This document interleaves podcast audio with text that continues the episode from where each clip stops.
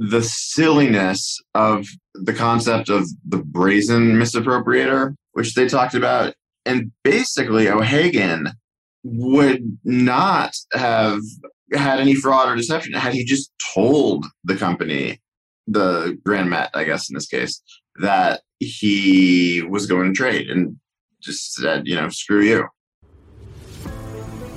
Legislation changes month to month, year to year. But over the last century, the changes have been astounding. Join Karen Woody and her students from Washington and Lee University to dig into 100 years of insider trading law. Welcome back to the next episode of Classroom Insiders. This is the podcast where we dive into the evolution and the arc of insider trading regulation over the past century. My name is Karen Woody. I'm the host of this podcast, and I'm joined here today by one of my students. I'm going to have him introduce yourself. Derek, tell us a little bit about you and your background. Well, I'm a 2L, and I don't really have a typical background of the average law student. I used to do canine search and rescue. A lot of people kind of mistake that for and think that I was rescuing dogs, but no, I worked with my dog, and we found people that are alive for quite some time. He is still with me. He's retired now, but he's adapted into the family pet role because I have a 2-year-old, and he's become fast friends with him. So that's pretty much where I'm at now, balancing law school and the dog and the baby and the wife. He is often mistaken for a Belgian Malinois, but he is, in fact, a German Shepherd who comes from a working line. Yeah. And where were you doing these search and rescue operations? Mostly in San Mateo and Marin, California, with the sheriff's offices there. That's fascinating. And you're right, not maybe the typical background for a number of law students. So what brought you to law school? Boomerang, my dog, had to retire because of a medical condition, and I wasn't about to get a new dog when I still had him at a relatively young age. And then I went into the family business for a little while, and it was very unfulfilling. So I figured I'd follow in my father's footsteps and go into the law and hopefully make a difference somehow. Oh, great. Well, good. And so here you are finding yourself in an insider trading seminar. And we are going to discuss the substance of what we've been discussing in that class over the course of the semester. So let's take a minute and switch gears and talk about insider trading. What we are going to talk about is mostly about this idea of misappropriation theory, which I think the listeners might need a little background and explanation about. But before we get to that, let's talk a little bit about what brought us here. We have talked in previous episodes about this concept of the disclose or abstain theory, meaning anyone who had possession of non-public material information had to essentially abstain from trading on it because disclosure was nearly an impossibility. But essentially, if it was not yet public, you couldn't trade on it. And we saw the shift and sort of the narrowing of that idea from Justice Powell. And importantly, sort of in his one of the first shifts that significantly narrowed that idea was his Chiarella decision. So first, actually, let's have a couple moments. I want to ask you what you know about maybe Justice Powell before we get into Chiarella. So do you have any sort of background or information about who Justice Powell was? Yeah. First of all, he's a WNL alum, so I should mention that right off the bat. But in terms of his role on the court, aside from one other justice, who was the chairman of the SEC, Powell probably came to the court with more experience in the corporate law world than any of the other justices. He was a staunch anti-communist, so I'm a big fan. And he felt strongly that business people were generally good, and he would give them the benefit of the doubt if push came to shove. Okay. And you think that has informed his thinking about insider trading regulation? I do. I definitely do. He felt that the SEC was overreaching. He felt duty-bound to constrain them. Okay. And we see that in this Chiarella opinion, which we have spent some time on in previous episodes, but I think it really lays the foundation for what we will talk about today. So tell us a little bit about that case and this sort of first swing back from the court of really, as you say, sort of cabining in the SEC's, the authority and the scope of which they could use to bring insider trading cases. Tell us a little about this case. Well, this case involved a financial printer, I believe Pandic Press. And when I say financial printer, I mean that he worked at a company that would publish announcements of takeover bids and things of that nature. And he gleaned from his role at the company who the targets of these takeovers would be. And he decided that it would be a good idea to take that information and begin trading on it. And Powell decided to reel in the scope of the SEC's enforcement power, which had in Texas Gulf Sulphur basically gone to an equal access type theory. And in this case, Powell decided that he would narrow the focus here a bit and based his theory on a fiduciary duty. And he felt that Congress should have taken steps. And since they didn't, he would reel things in, limit the equal access type theory only to cases. So the disclosure abstain rule would only apply to those who had a fiduciary duty. I think that's kind of what we've been discussing in previous episodes, that tracks what we've been discussing. This idea that under Texas Gulf Sulphur, well, what did you think equal access meant under Texas Gulf Sulphur? I think, like Powell probably did, that socialism was creeping in a bit here. And it really had the potential for interfering with legitimate trading action. And I always err on the side of not getting people in trouble when it's a murky area. So I agree with him on that there. Okay. Meaning that there should be limitations to when you can bring enforcement actions around insider trading. Yes. It shouldn't just be based on equal access because the reality of things is just that no one will ever have equal access to information all across the board. That seems to me to track what we talked about in the very first class, which was this idea that under that Strong versus Repeat case, and the idea before we even see 10b-5 or any other federal securities laws be stood up, we have this idea that at least in face-to-face transactions, and then even on the market, which we saw in the Goodwin case, this idea that not everyone is ever going to have the exact same set of facts or information when you enter into any contract or any other transaction. And so the idea that maybe equal access is the ideal, maybe that's ideal, but that's just not practical in reality. And, that's not a very pragmatic approach. And it does seem that Powell moves us back to that place, which is no one will ever maybe have true equal access to information. And if we require that, we won't have a lot of people trading. And so he does say, well, like in Strong versus Repeat somewhat, although it's not as if he cites that, but just this same idea of it's only a problem for you to not disclose something you know and the other party doesn't know if you have a duty to disclose it. So absent that duty, you don't have to show all of your cards all the time. That's what a negotiation is or maybe any other transaction is. So I think that's right. So our defendant in that case, Chiarella, what happens to him? He is convicted by the lower court, but Powell ends up overturning that basically for the reasons you just said, because there was no fiduciary duty. Okay, but what I do think is interesting about that Chiarella case is one could potentially argue that he did have a duty. The duty didn't run maybe to the companies in which he traded, which I think was typically how we understood where the duty needed to lie, meaning I have a duty to tell you, other the counterparty or the person I'm transacting with or the shareholders, all that concept of who you are transacting with is where that duty runs to. But he did have maybe some requirements here. And one could argue he had a duty to his employer to not break the codes and trade on the information he was. There must have been maybe even some policy where he probably shouldn't have been doing that because we're not denying that he is trading on inside information. So what does the court do with that? Do they consider that? Or how do we hold that also in our minds at the same time? I'd actually say what you just said sort of tracks with Justice Burger's dissent here. And he would have convicted Chiarella on the basis of this. But his theory, as he saw it, relied on a proper jury instruction, which had been left out.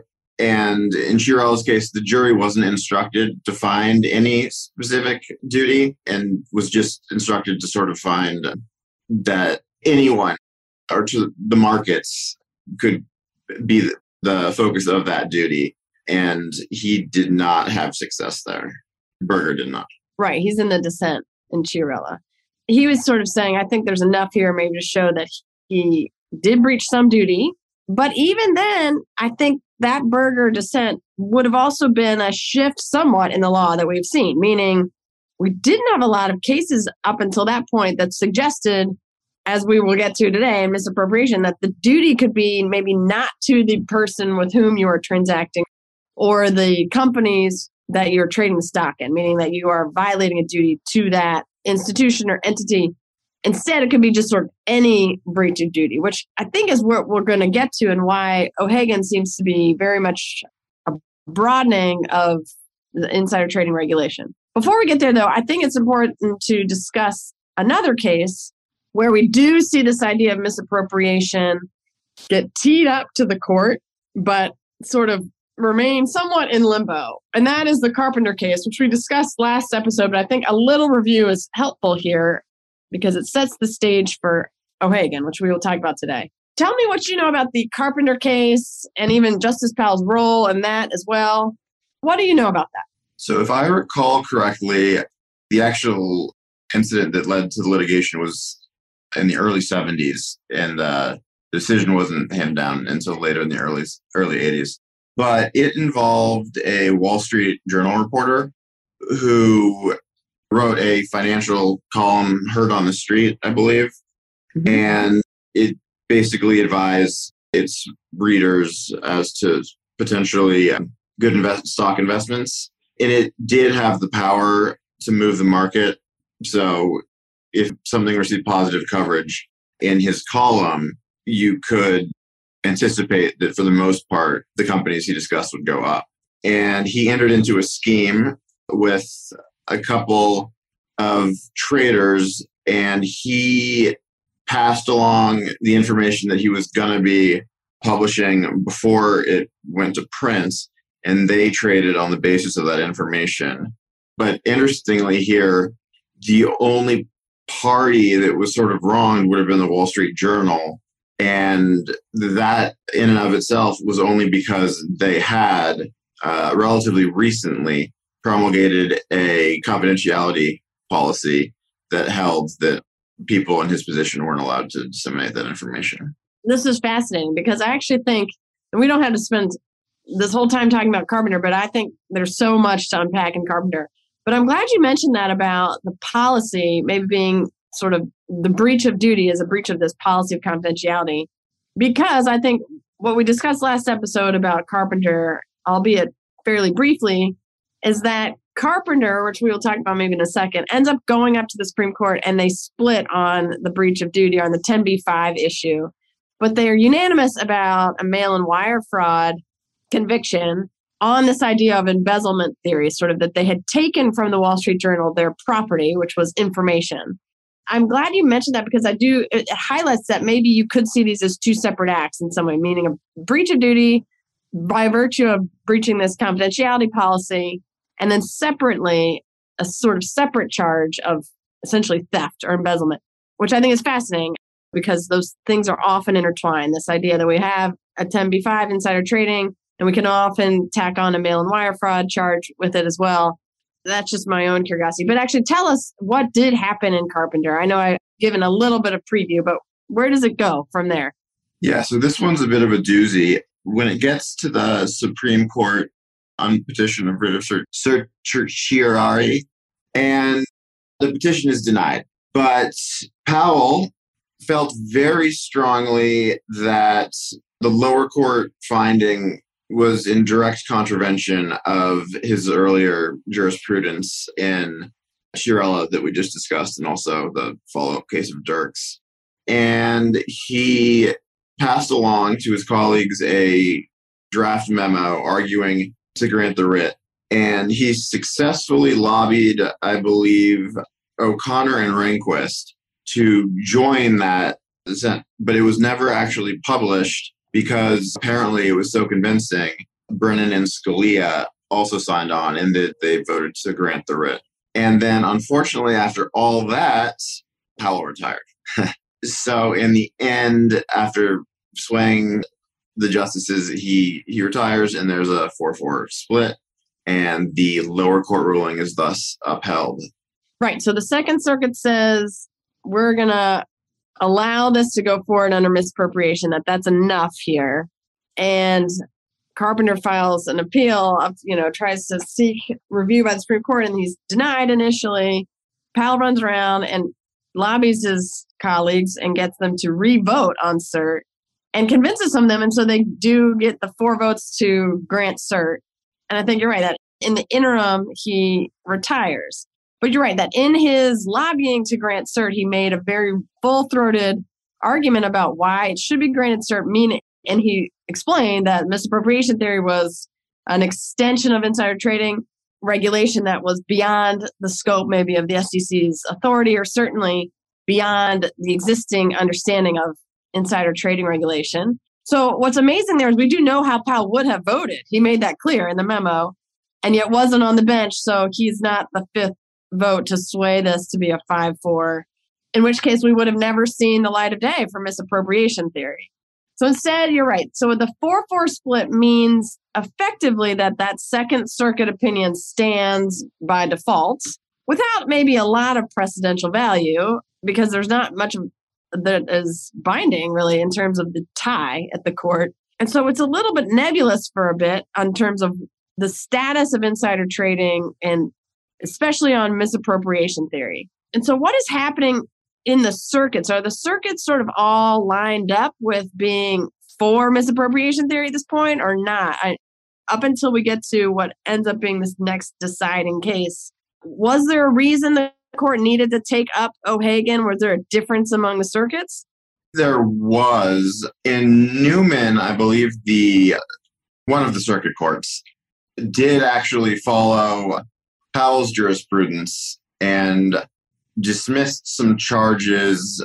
It was the Second Circuit, I apologize. And there, a securities trader and some bankers misappropriated confidential information concerning proposed mergers and acquisitions that was entrusted to their employers by corporate clients. And the Second Circuit found that this was a 10b violation. But at the same time that was going on, I believe like the Fourth and Eighth Circuits had some differing interpretations, because the SEC really pushed hard here to sort of not let the scope of their authority be circumscribed. Okay. All right. So then, how do we then get to what happens about a decade later, where it does seem like the court weighs back in on misappropriation theory? Tell us about this case that is really your expertise in some ways. Tell us about it, how to get in front of the court. Give us the background facts of O'Hagan.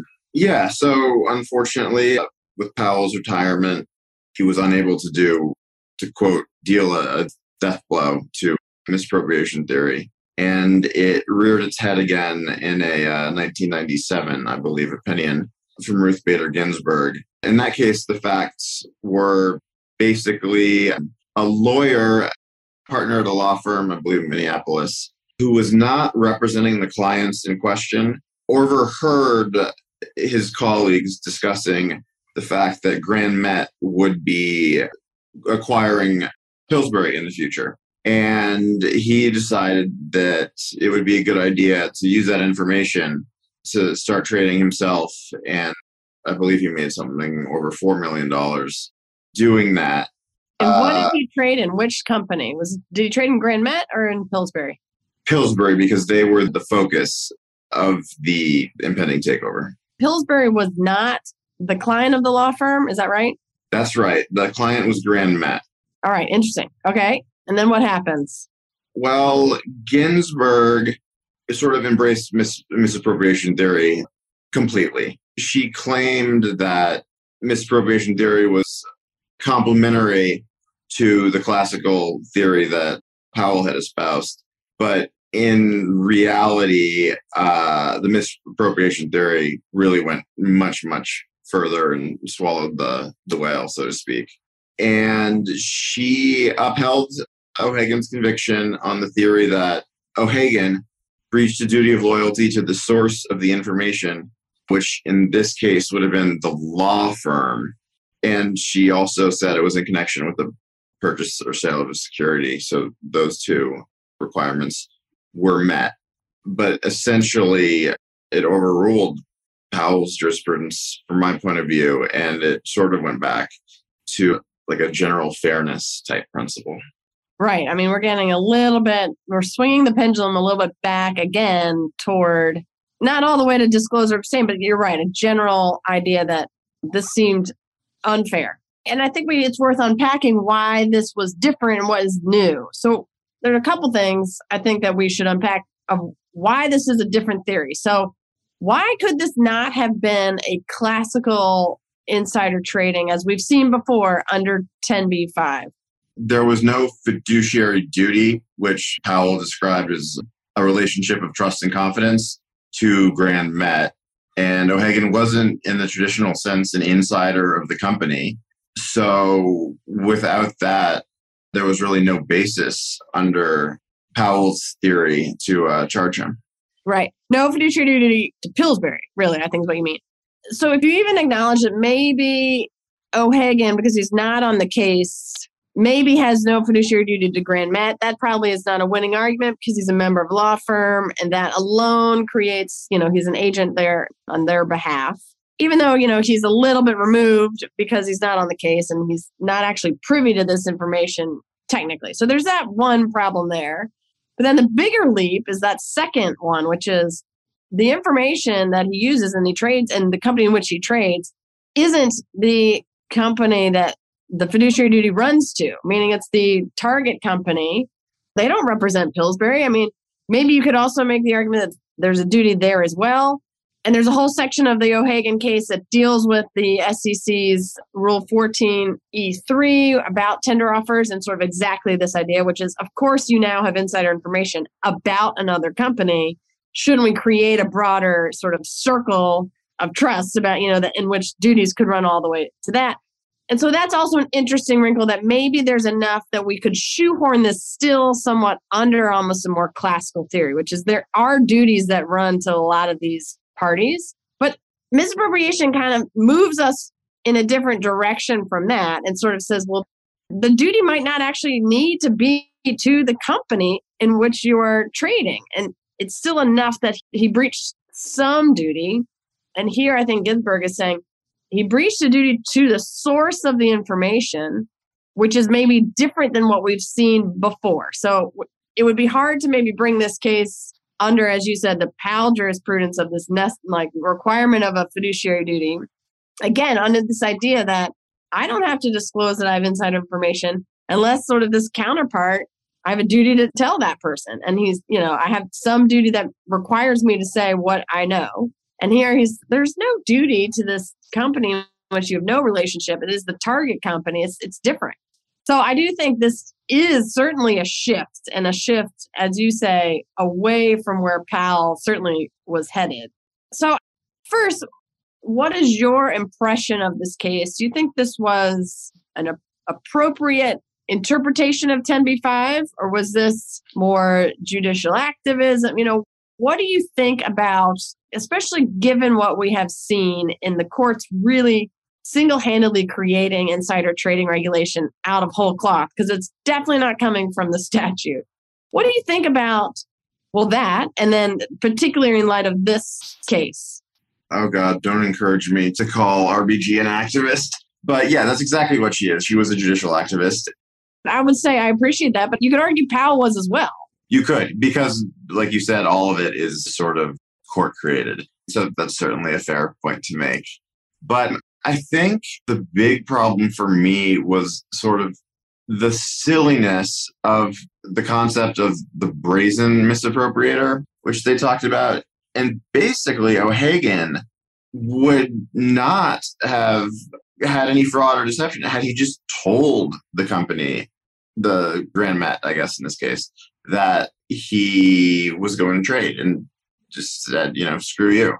Yeah, say a little more about that. What is a brazen misappropriator? What does that mean? I would describe it as somebody who basically tells the party involved that he's gonna trade whatever the hell they say. That is because 10b-5 requires proof of deception. Why would that not be problematic in its own right? If I say, I'm going to take that information, I know it's inside information, I'm going to trade on it. Because there's no deception in that case. You are not doing anything that isn't known if you make it clear that you're doing it. Just practically, it sort of makes the whole decision kind of silly because you can undermine it if you really want in a kind of a crazy way. Yeah, I think this is getting to really the meat of why insider trading regulation is a morass, and it's tricky because there are so many different threads and theories and really underlying concepts of law that we are trying to cobble together.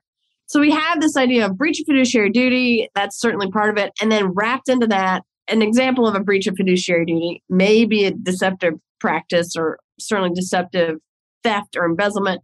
But all these, can be teased apart, and then they almost don't maybe hold up on their own. And so it's interesting you say that if we're worried about, one, equal access to information, that's one entire idea, and we really want that to be why we regulate this. We've stepped away from that from when Powell takes the bench and just sort of reminds us all that no one's all going to have equal access to information. You should only get people in trouble if they had to tell you it and they didn't, meaning this is a fraud-based idea. And then we get to misappropriation, which gets us even like, if you're shady toward sort of any player in this scene, then we're going to take that deception, use it to meet the element of deception, even if what you end up trading in is a little bit separate from what that breach of duty was. So we already get this expansion there. But then, as you point out, the logical next step is if you're not deceptive about that, then it's not a problem. Meaning if deception is the linchpin that turns this, and if you're not deceptive, and I think that's brought up in maybe one of the dissents, I'm not sure, this idea that if it had just been clear and transparent, like, yeah, I'm taking that inside information, I'm trading on it, then ironically, you would not be in trouble because you weren't deceptive. And so that, again, does away with maybe one of the purposes, which is you shouldn't maybe be trading on inside information, but then sometimes you can. Misappropriation theory does a lot to maybe still muddy the waters about what it is we're worried about, what it is we're concerned about with insider trading, what we even think the basis of the problem is. Is it theft? Is it unfair practices? Is it not that you're somehow manipulating markets because you have some ability to trade on things other market participants don't know? All of that gets weirdly less clear even with this. I'm willing to be convinced otherwise, but I think the brazen misappropriator concept is a perfect example of why it's like we lose a little of the forest for the trees here, and so it gets less and less clear. I don't know if you have thoughts on that or if you agree with that or not. I do agree with you there almost wholeheartedly. Another issue that I had with this case was stated in Scalia's dissent. There was also a dissent written by Thomas and joined by Rehnquist. But Scalia focused on the rule of lenity. And the fact of the matter is, when this was decided, Chiarella and Dirks were still essentially in effect. So you're criminalizing activity here that was not, in fact, criminal under the existing common law. I think that's a really important point. It goes back to our earlier comment about if Powell and Ginsburg are equally judicial activists here, the result of Powell's activism was narrowing the scope of, in those cases, criminal or in civil liability for Dirks. And so meaning, sure, that he's moving the law to a new place, but the result of that is that someone is not going to jail. Whereas this is a different situation, which is now an expansion of the law that didn't exist before, at least not in any sort of precedential way. And it results in someone going to jail. And I think that's why, Scalia certainly harps on this rule of lenity. And tell me actually, what is the rule of lenity? Yeah, that rule applies when there's some ambiguity in the law. And in those instances, the court is obliged to favor the defendant. because taking away one's liberty is obviously not a trivial matter. And essentially, it was sort of a judicially created ex post facto law being applied here, where activity that wasn't formally illegal is now being punished by a court that just decided to make it illegal. Yeah, so lenity, one of the oldest sort of equitable principles, like, speaks exactly to that. I think that's right. I think that's the direction Scalia was going. And this is a due process problem. This is a lenity problem, meaning if this is now the law, that this is a burden on the defendant because it wasn't something that you might have been on notice of that was illegal prior to this, because this is almost this new shift in the law, and he will now go to jail because of this. I do think what's interesting, and we saw in Carpenter and a little here also, these are both criminal cases, which is why lenity maybe would apply, because again, we're talking about taking someone's liberty away, putting them potentially in prison.